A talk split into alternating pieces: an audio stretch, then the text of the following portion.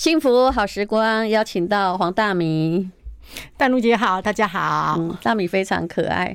大米有一天哦，他我们之间有一个误会，你知道吗？因为呢，呃。大米有一天跟我说，反正他那天不知道是因为生病还是怎样不能来，他就跟我说，我们的制作人小婷给他的题目是要讲他的感情观。我后来你看，我后来呢就来问那个小婷说，我们什么时候要大米讲他的感情观？而且大米觉得我们是要问他的爱情故事。我说不太可能，这不是我们公司的主题。你们两个要不要呃解释一下，到底之间产生了什么误会？我们节目会邀请人家来讲他的感情观。嗯，我想误会就算了吧，好不好？而且小婷一直摇头说：“不呢，我可不叫一公贼呢。”应该是可能对某一个。感情事件发表评论，我在猜，嗯，应该是，嗯，好，那大米最近呢，今年去了哪一些国家？还要来做一下旅游总回顾，还有他的人生大检讨。我今年去了菲律宾、越南跟埃及，对，哇，蛮多的哦。嗯，还蛮开心。你在以前那只有几年出国一次吧，而且都跟团出去玩，对不对？呃，不是几年，是好几年出国一次，嗯、或者是出呃自己花钱的话，会是好几年出国一次，是因为我那时候会舍不得一笔钱，明明可以拿去缴房贷，可是却要拿去旅行。嗯，那对一个月薪就是普通的我而言，其实我心会痛。而且我觉得缴完房贷之后，我人生就可以有自由，所以我情愿把那个玩往后压。你蛮像我。阿妈的理财方式，对啊，我我我到目前为止都是这样。其实我妈也是啊，之前我有一集就讲过了，就搞了半天，你们都舍不得出去玩，因为我出钱都觉得浪费，结果后来我都在付医药费。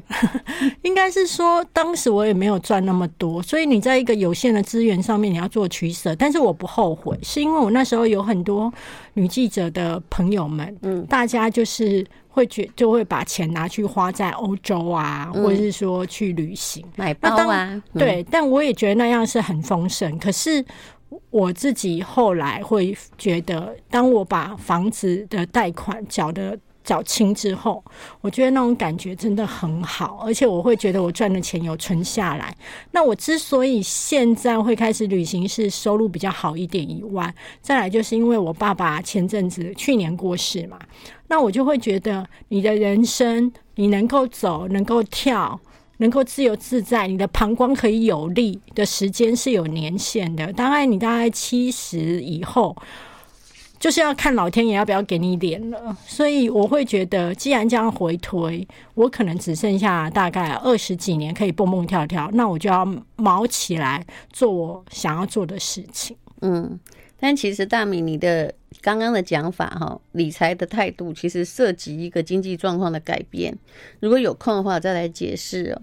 其实。观念归观念，但是当你平均所得提高，还有可支配的所得提高的时候，你的理财如果不改变的话，你的人生一定陷入很大的悲苦。嗯，哎、欸，我是觉得还好啦，因为怎么讲，就是因为我原来的理财就保守，而且我觉得不是，就看你本来可能只赚。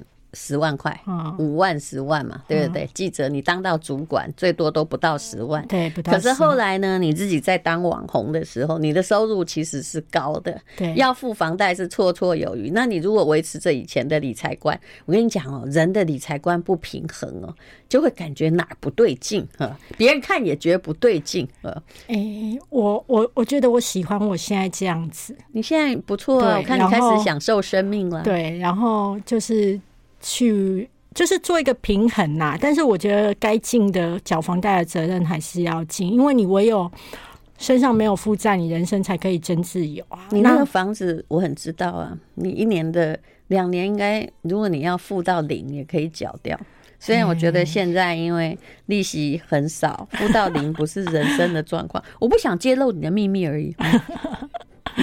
对，哎，嗯呃。然后我就觉得，反正出国玩是蛮开心的。然后 其实选的这几个月几个国家，其实都有一些原因啦。因为其实菲律宾游学的话，是因为我从小就有游学梦，那自己想要圆这个梦。那但是因为我知道我的个性很容易半途而废，对，所以我觉得，如果一开始就花大钱去英国或者去美国，我怕 半擅长半途而废的我，可能去呃花了一大笔钱，但是其实我没有好好念书。我觉得是你去菲律宾也没错啦，因为菲律宾其实比较宽容。如果你现在去英国啊，我以前也去英国，就你当然会花很多钱，但问题不是钱，而是他有那种能力编班制，你会很紧张，然后你会就会那个。呃，就是你变成没有办法一对一，你要在一个班里面哈，他是比如说被编入初级班，感觉也很不好。诶、欸，其实菲律宾的也会编班，那确实我就是初级班，嗯，那他就会变成菲律宾的初级班跟英国初级班不太一样。没有没有没有，我的初级班就真的很初级，所以我在想，我走到哪里，全世界哪一个语言学校应该都是初级啦。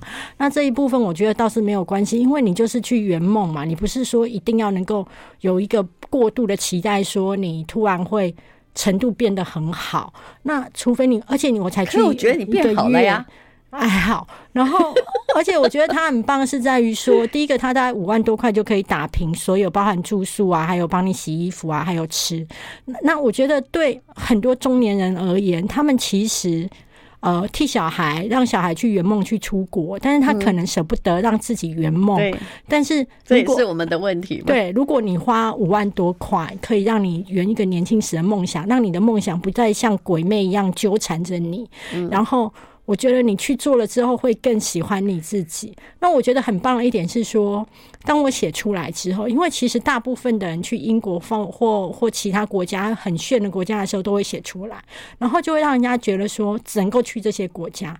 可是当我写出来，啊，我要是去菲律宾，我也会写啊。对，可是当我写出来之后，就是发现说，哦，原来我以前很多记者同业啊，或是主播，或者是很多人都在分享，他们以前也曾经去菲律宾游学，嗯，然后后来就激励了很多我的粉丝，大概像我这样子四五十岁，因为我的同学当中有六十几岁的，嗯，然后他们就也纷纷，我也觉得去菲律宾在某一些英文学习上应该比较没有压力，因为你一对一。啊，你不管你多害羞，你每天上课，你走进去就只有你跟他啊。对啊，你怎么样，也就是要练习。是，对啊，所以我觉得还蛮好。然后还有粉丝跟我说，他去菲律宾游学的时候，教到他比他小六岁、七岁的。那为什么你没有呢？哦，我加油，你可以再去一下吗？OK，好。我会去看你的，好，我们待会再聊。I like 103, I like radio。幸福好时光，听说有我们的听众听黄大米上次他讲的很清楚，他在。那个菲律宾到底游学些什么？结果真的也有人跟着去了。你是不是帮那个游学中心 家拉了很多客人？大家突然发现说，哦，有菲律宾游学。我我的代办啊，他后来就是没有办法再承接，他就说不要再告诉别人是他了，因为他觉得他没有办法好好服务客人，所以他不要接了。那他是个好人，他是个好人，他真的是个好人。可你这样讲，他人会更多。没有 没有。然后我我觉得是说。我真的可以理解那一种，就是你中年的时候，你突然又能够圆梦。那我有一个朋友是离完婚后去，嗯，他离完婚之后去很适合哦，超赞的。第一个就是说，旅行的时候你还会想不开，这时候应该很好，就读书。旅行的时候你还会想不开，那隐隐看的美景，然后大家成双成对。是是。可是你去游学的时候。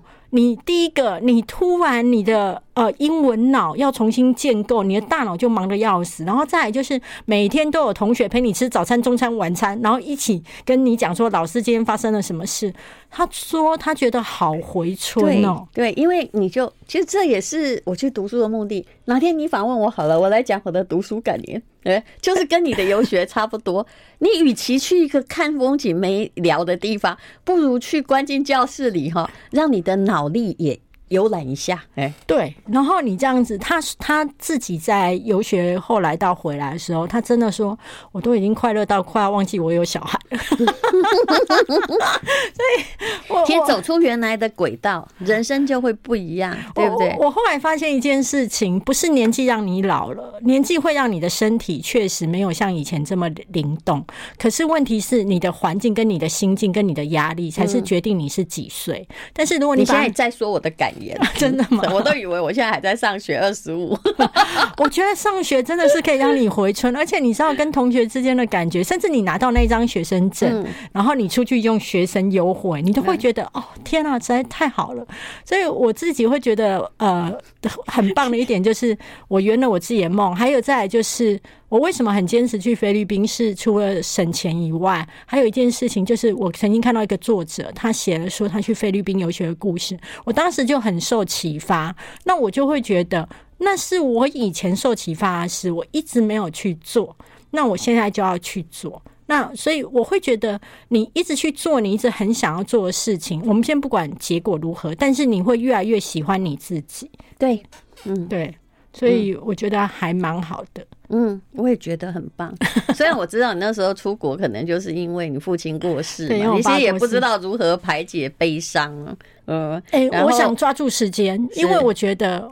他可以从上一个月，或是呃，或是一个半月之前，看起来感觉这样就是会从此康复，然后会蹦蹦跳跳。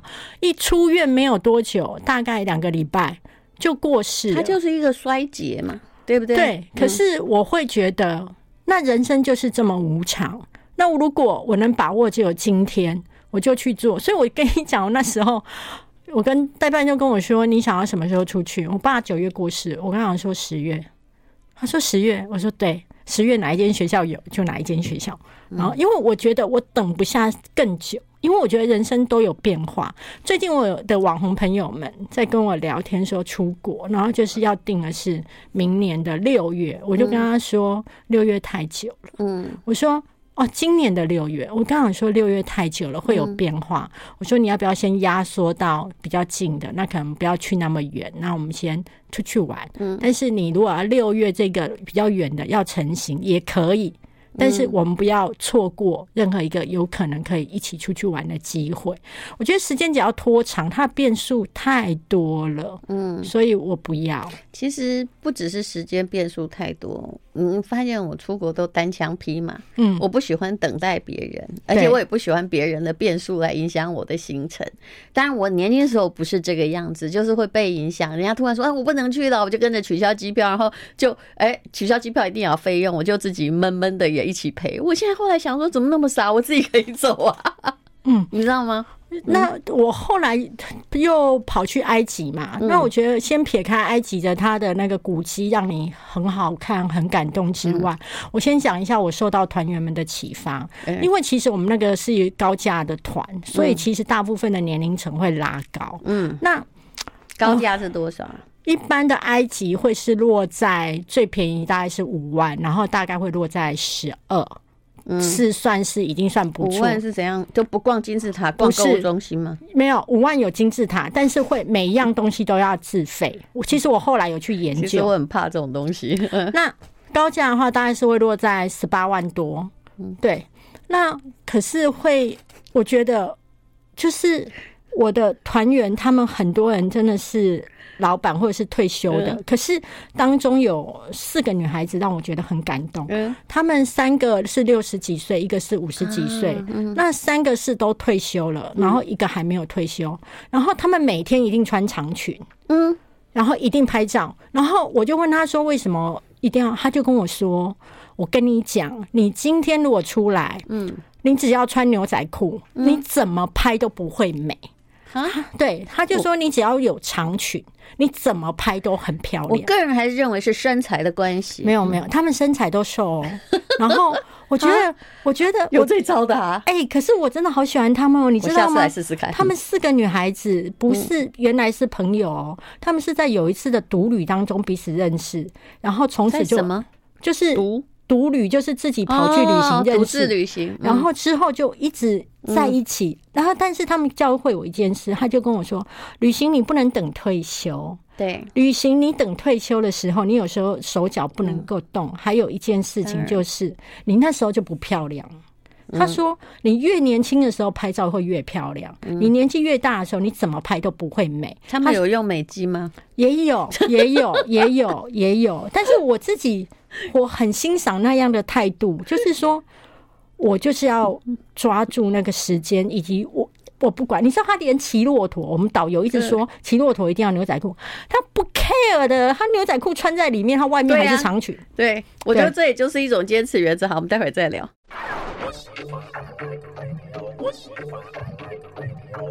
我刚刚讲说，哎，他有用美肌嘛？我都觉得这世界上人很奇怪。我常常用美肌，其实我开的有点强，但也没有过强了哈。脸型也还是保持我原来的样子嘛。那就会有人在下面讲说：“哎呀，干嘛用美肌呀？自然的也比较好啊。”或者是写说：“哎，又去哪儿整形了？”我心里想说：“要你管呢、那二十岁的哈，那个啦啦队都在开美肌，你管我这么年纪大？但是我跟你讲，开美肌最好笑的一点是，有一次哦，我用错，你知道吗？就是用那个 iPhone，iPhone 就是。照妖镜啊，就是 iPhone 的一般那个镜头，然后拍的时候，心想说：“天哪，我怎么变这么这么这个？怎么变这么的好，这么丑？”后来我发现，就原来哈假作真实，真亦假，对啊，就是这样的逻辑。但是各位，那就记得不要用 iPhone 的那个摄影镜头照自己就好了。其其实我自己本身也有开美肌，也有做医美啊，因为我觉得其实。你做你自己任何想要做的事情，只要你能够开心，其实关别人什？为什么我们每天都要在人家那边去苛求？一会儿说人家变形，有没有？都已经五六十岁的明星了，然后一会儿又说：“哎呀，整很大，你管？”对啊。然后我要说的是说，说我的团员就是这个埃及的团员当中啊，像他们自己，他曾经就跟我讲说，嗯，他们只要去找人旅行啊，就约对方，只要说他没有时间，他说他都不想听他理由。他会觉得，对那个理由不重要，而是老他跟我说，老娘没有命等你。对，然后你这 你要不要请你那个四个游伴来这里接受访问？有，后来都有加入他们，你请他们四个一起来访啊，对不对？超开心的，黄大米来作陪，因为我觉得他的理由跟我一样，我其实没有时间等你，但你不要，我干嘛不被改在勾讲？因为我的命很贵。嗯，对。然后我自己会觉得是说，他们那一种态度，而且他们。一他们觉得他们不想要把那些钱都留在给别人嘛，所以他们自己在平日的话，就是把钱花在吃米其林餐。嗯，然后我就会觉得，哦，女生可以活到这么自在，我真的觉得实在太欣赏了。然后，嗯，我觉得如果说你问我说去埃及好不好玩，我觉得非常好玩。其实我非常喜欢埃及，我也非常喜欢，而且我去的那一年呢，蛮久了，刚好是女王谷杀了七十六个游客的。三个月后，所以沿路上都没有人，然后地上都还有雪，因为没有办法洗嘛，也没有水啊，就是沙把那些雪就是埋起来。你应该一定有人告诉你这个故事，没有哎、欸？啊，我那时候所到之处步步惨剧啊，没有。我们去的时候没有，但是我自己会觉得，呃，第一个。埃及他们现在它属于一个开发中国家，所以它有很它开发很久的，对，它开发很久，而且有时候是倒退。嗯，所以其实他们的人民的平均收入并不高，嗯、然后可能一个月的工资大概折合台币大概四五千块，然后很多的那个就是。古迹的守门人，他们是有工资哦，但是他其实其实最主要是在靠游客的小费，所以呢，他都会呃会跟你讲弯搭了弯搭了，或者是就是跟你比一个手势，就是要给给跟你要小费。那我自己会有两个感触，第一件事情就是说，他那边真的是。木乃伊、法老王啊，什么之类，那个真的是产地。所以呢，你可以看到，其实是在他们的国家级的博物馆，其实对木乃伊的那个珍惜度也没有像他出巡的时候这么高。你在出巡看到的时候，在其他国家展览的时候，那种木乃伊都珍贵到，然后灯照到，然后保湿啊什么之类的，没有，他们就随便放在那里。你说开罗美术馆？呃，那个古那个什么古文明什么博物馆？就是开罗美术馆，对对对对，开罗博物馆，嗯。对，然后你就会觉得哇靠，果然是产地管的那个态度不一样，它的性性菜产地当然不一样，它干湿度本来就是正常干湿度，对对对，所以随便放就好。对对对，然后对对，青菜青菜，然后那个电箱的灯塔也都有那个古埃及的作画，有没有？到处都有那个埃及艳后跟法老王的图腾。那我觉得很有趣一点就是说，当他们都是，但是你会看到这个国家是属于开发中的国家的时候，但是你会去了解到说，他以前可以盖金字塔，他以前有这么多漂亮的东西。其实他国力是有多强盛，那后来他的后代子孙只能够现在在靠祖产。那那是四千年前，我可不可以从历史的观点回答你这个问题？你下次再去秘鲁看看，你就不会同情埃及。我非常喜欢阿斯特克阿兹特克的文化，那这是秘鲁的古文化。后来这支民族就整个不见，有人说迁移走了，也有人说得病，全部都死掉了。可是他们的整个工艺文明，就从你制造出来的东西干起来，绝对不输于埃及文明。可是他就就是像凭空移民到外星球一样的消失。但是我后来有一个观点呢。你知道吗？长辈给你的继承权，你是最好不要，你最好是没有。其实埃及就是这样，他呢，长辈给他继承了太多的财产、古文明，他就靠这些古文明的旅行，什么就变成他观光主命脉。那么其他的科技或无雷我为那个都太晚，就是投资很漫长，所以呢，大家就是在靠。嗯，长辈留给你的遗产，其实意大利也有这个问题，因为他们的遗产太丰富了呀，然后就靠它就可以谋生，旅游业占大部分，而且这个旅游业并非因为服务好哦，人家日本是服务好，它不是，它是因为祖先给你的遗产多，结果它就慢慢变成其他行业也无法发展。那当一个地方呢，它是有足够的丰富的矿场。像缅甸、四十三都这种光，一个有钻石，一个有翡翠，永远是战乱之际之地。这就是祖先哈，就是天佑我土给你的保障太多，于是它本身就充满了资源，结果人民就过着困苦的生活，因为一定会有人去占据这个领地，所以这就是我的看法。所以大明。你现在知道为什么告诉你遗产不能要吗？因为哈，你要了一些哈，但我看见的全部最后人生都很悲惨。好，大家能够翻转的也有，但也不多。我们待会儿再聊。I like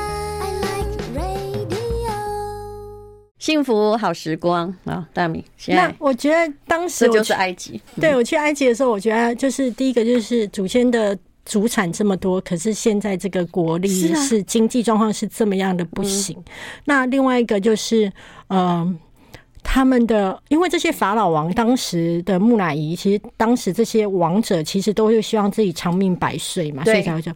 可是拉曼西斯二世嘛，对对对，对，everywhere，嗯，对。可是我那时候我觉得我最大的震撼是去那个呃，那个叫做什么最有名的。呃，那个法老王就是很年轻啊，图坦卡门。对，我去图坦卡门的陵墓的时候，其实我受到很大的震撼，是因为他们为了想守门人，为了想要跟你要小费，他就会跟你暗示说他可以帮你拍照。那一般来讲就是正常拍照。你知道我那个守门人，他是雇图坦卡门的那个木乃伊，嗯，你知道他有多卖力吗？他自己带闪光灯，然后呢就一直帮你，不是闪我，是闪那个木乃伊。所以 他是一下闪他的头，一下闪他的脚，是不是很合法的？在其他博物馆，而且你会知道他的那个温度、湿度、热度都会。你知道，你每天一直闪他，我觉得图坦卡门如果有诅咒，我觉得第一个想要杀就是这个守门人，因为他把他当公共财嘛，公共财就是我们每个人都可以掠夺，他是这个意思啊，因为他在赚他自己的钱。对，他觉得你是图坦卡门又怎样？你是这么重要的遗迹又怎样？我的面包更重要啊，嗯，我的孩子要养啊，对。然后呃，我还记得对，然后我会觉得更妙的是，我去阿布辛贝那个宫殿的时候，阿布辛贝的宫殿本那个本来是要被那个水，就是因为水水坝盖起来之后会整个掩盖过去，然后是一块一块搬移到现在这个地方重新盖起来的。那那个神殿非常的壮观，但这么壮观的神殿，守门员就跟我暗示说，呃。他可以帮我拍照，只要我给他小费。嗯，后来他就开了一个价格。那因为我觉得他们的生活很不易，所以我好像是五块美金。嗯，然后我就没有跟他杀价。嗯，可以啊，你知道吗？嗯，我告诉你。他就立刻说：“哦、oh,，You are my friend. You can, you can。”然后你知道看是可以去哪里吗？就是他所有那个栅栏不能拍的地方，对对，他就叫我走进去。他说：“Only you, because you are my friend. You can。”我说：“Really, I can。”然后他说：“你英文有进步哎，Yes, you can。”因为之前菲律宾之前只有 this game that and 哦，然后之后你知道哇，你知道吗？他的他。他不惊慌，我很害怕，所以他帮我拍了很多一般游客都没有办法进去拍的照片。你万一把它公布，到时候酸民说：“哦，这禁地王大明啊！”有有有，我都有写。然后之后，好，那那因为他要下班了，好，他要下班了，然后就走了。然后你知道吗？为了给小李他们在。我就去看他关了门之后，哎、欸，那个门是可以直接推开的、欸，哎，是，他那个门不是没有锁的、欸，哎，就直接推开，是啊，好啊。那他们很妙，他们有他们有两个神殿，一个是啊阿布辛贝，然后一个是拉米西斯二世的太太那个神殿，对，好，那两个守门员到下班的时候就一直一起在分小费，哎，然后呢，另外一个神好互助合作，对，另外一个神殿有锁。好，有门上锁，但是没考起来，嗯、所以我要给考起来。可能你可以跟我们这边然后苦一点，所以你就会看到说，他们对于那个古迹哈是这么随和，而且他们一年涨三次门票哦。但是呢，现在是多少？我忘记了哈，好像我我忘记了。然后，但是到门口的时候啊。五点之后啊，你以为那个门口会关起来吗？嗯、没有，门口就是没有人，嗯、就是五点之后你可以自由参观的意思。只要你晚上敢去，对对，真的哦，对啊，真的很可怕哦。哎、欸，不会啊，因为它还有灯光秀，所以你就知道没有晚上没有灯啊，没有没有，它还有一个安排一个声光秀。然后哦，我很建议在阿布辛贝这边的话，你住一晚。为什么你住一晚呢？因为其实大部分的游客呢，呃，高价跟低价团它的差异就在这个住一晚跟飞机到还是用。那个他晚他晚上有一个就是在古迹里面的那个声光秀以外，然后又有音乐，对不对？对。但是最重要的是，因为大部分的团都是早上去，所以呢，你会到处都拍到游客。那像我们这下午就会没有人，就没有人去，因为我们住在那里，所以我们就是下午才过去，所以才才能够他这边 you can you can you can 啊。你你走的行程阿布森贝大概跟我差不多，但因为我们那时候刚刚杀了七十六个游客，所以那整个阿布森贝的店。最后整个店，你知道那个神像都很大，大概有我的五倍高，还是十倍高吧。最后那个店里剩下我一个人，You are so lucky。什么 so lucky？我突然感觉哈，我其实胆子很大，我突然感觉一股毛松松的一种感觉就涌进了我的心里，那是很可怕的电影场景，因为我是最后一个走出来的，只有我一个人在那里面，然后那个。那个看门的人拿着一个他们的生命之钥，有没有？对，那个内十字架上面有个圈圈的，在那里等我。他也跟我说：“来，这个钥匙给你摸一下，给我一块钱。”对，摸一下要钱。但嗯。钱是没关系，但是那个时候我真的觉得我应该快被神鬼传奇给带走了，尤其他黑嘟嘟的在那里等我。哎，我我觉得那个他还有另外一样东西是很有启发我的，是说他们其实其实，在呃埃及，他们也是一个比较男权，只有男法老王，是是，但是在他们这个古老的文明当中，其实是有一个女法老王的。你知道说 Cleopatra 吗？哎，我不记得他的名字。埃及艳后啊。呃，我不是他呀，反正他们有一个女法老王，呃，然后女法老王呢，跟凯撒大帝有点关系。那个，嗯，哎、欸，我不确定是不是同一个人。好，那女法老王当时，呃，用就是用神话。告诉别人说哦，因为他是神的小孩什么之类，所以他才能够登基。反正他们都用神话故事去包装。他是嫁给他的弟弟。他们以前呢，其实你知道埃及有皇族为什么会覆灭，就是为了要保有权利。那他们不会有我们这种近亲不要通婚的例子。对，后来就是我记得是姐弟结婚啊。就后来弟弟完蛋，就换他继位嘛，嗯，对，就他在位了，因为没有找不到男的继承人，嗯。然后他其实在位之后啊，他自己盖的神殿当中，你可以去看到他大部分的时候，他所有的造像都是有胡子的，嗯。然后呃，曾经因为那个造神殿的建筑师是他的男朋友，嗯。哦，但是呢，就想说哦，因为她长得很漂亮，就觉得说，那就用你外表美丽的形貌去做那个。呃那个人面狮身，嗯、可是他就说不要，我一定要有胡子。嗯，那我就会突然会觉得说，哇，原来一个女性在这样子以男性为尊的一个情况之下，嗯、她为了得到大家的认同的时候，她还是必须有一些屈服，她还是要尽量以男性的面貌去让大家觉得 OK。他来领导我们是 OK 的，这个是一个挺深的心理学难题，所以你就想想武则天有多难。但是事实上，在武则天的所有朝廷制度里面，他也从来没有用女官。嗯，好，我们以后再聊。上官婉儿也是例外，她只是一个内官。嗯，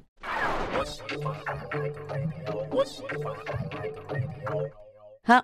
这个黄大明讲埃及非常的精彩哈，他其实我一直觉得埃及值得去走了，只是真的不要大家跟太便宜的团。其实你那个团不是很贵耶，如果更贵，哎，你有没有坐尼罗河的游轮？应该也有。有啊，我们的游轮是就是真的是全程五星，而且事实上我们在游轮当中吃到的东西是非常好吃，嗯、好吃到我后来到岸上的饭店的时候。嗯我才发现说，天啊，它比五星饭店的 餐好吃。就是你当时候已经吃腻了，因为你每天都在游轮上一直吃，一直吃，一直吃，然后你就会觉得，嗯，下船之后应该会更好吧？没有，没有，没有。那而且那个晚霞好漂亮，那个尼罗河有没有？对，那个紫色的加上粉红色的天空，我到现在都还记得。还有就是，你坐游轮的时候，还有一个，不论今天你高价低价团，你都会坐到游轮，只是那个游轮的品质不一样嘛。哎，你如果参加低价，你就多买一点，没关系嘛。嗯，你就是多买一点泡面带去而已嘛，就是也是 OK。因为我觉得穷有穷的玩法，有钱有有钱的玩法。那反正金字塔跟神殿，穷跟贵的都是可以看到一样的啦。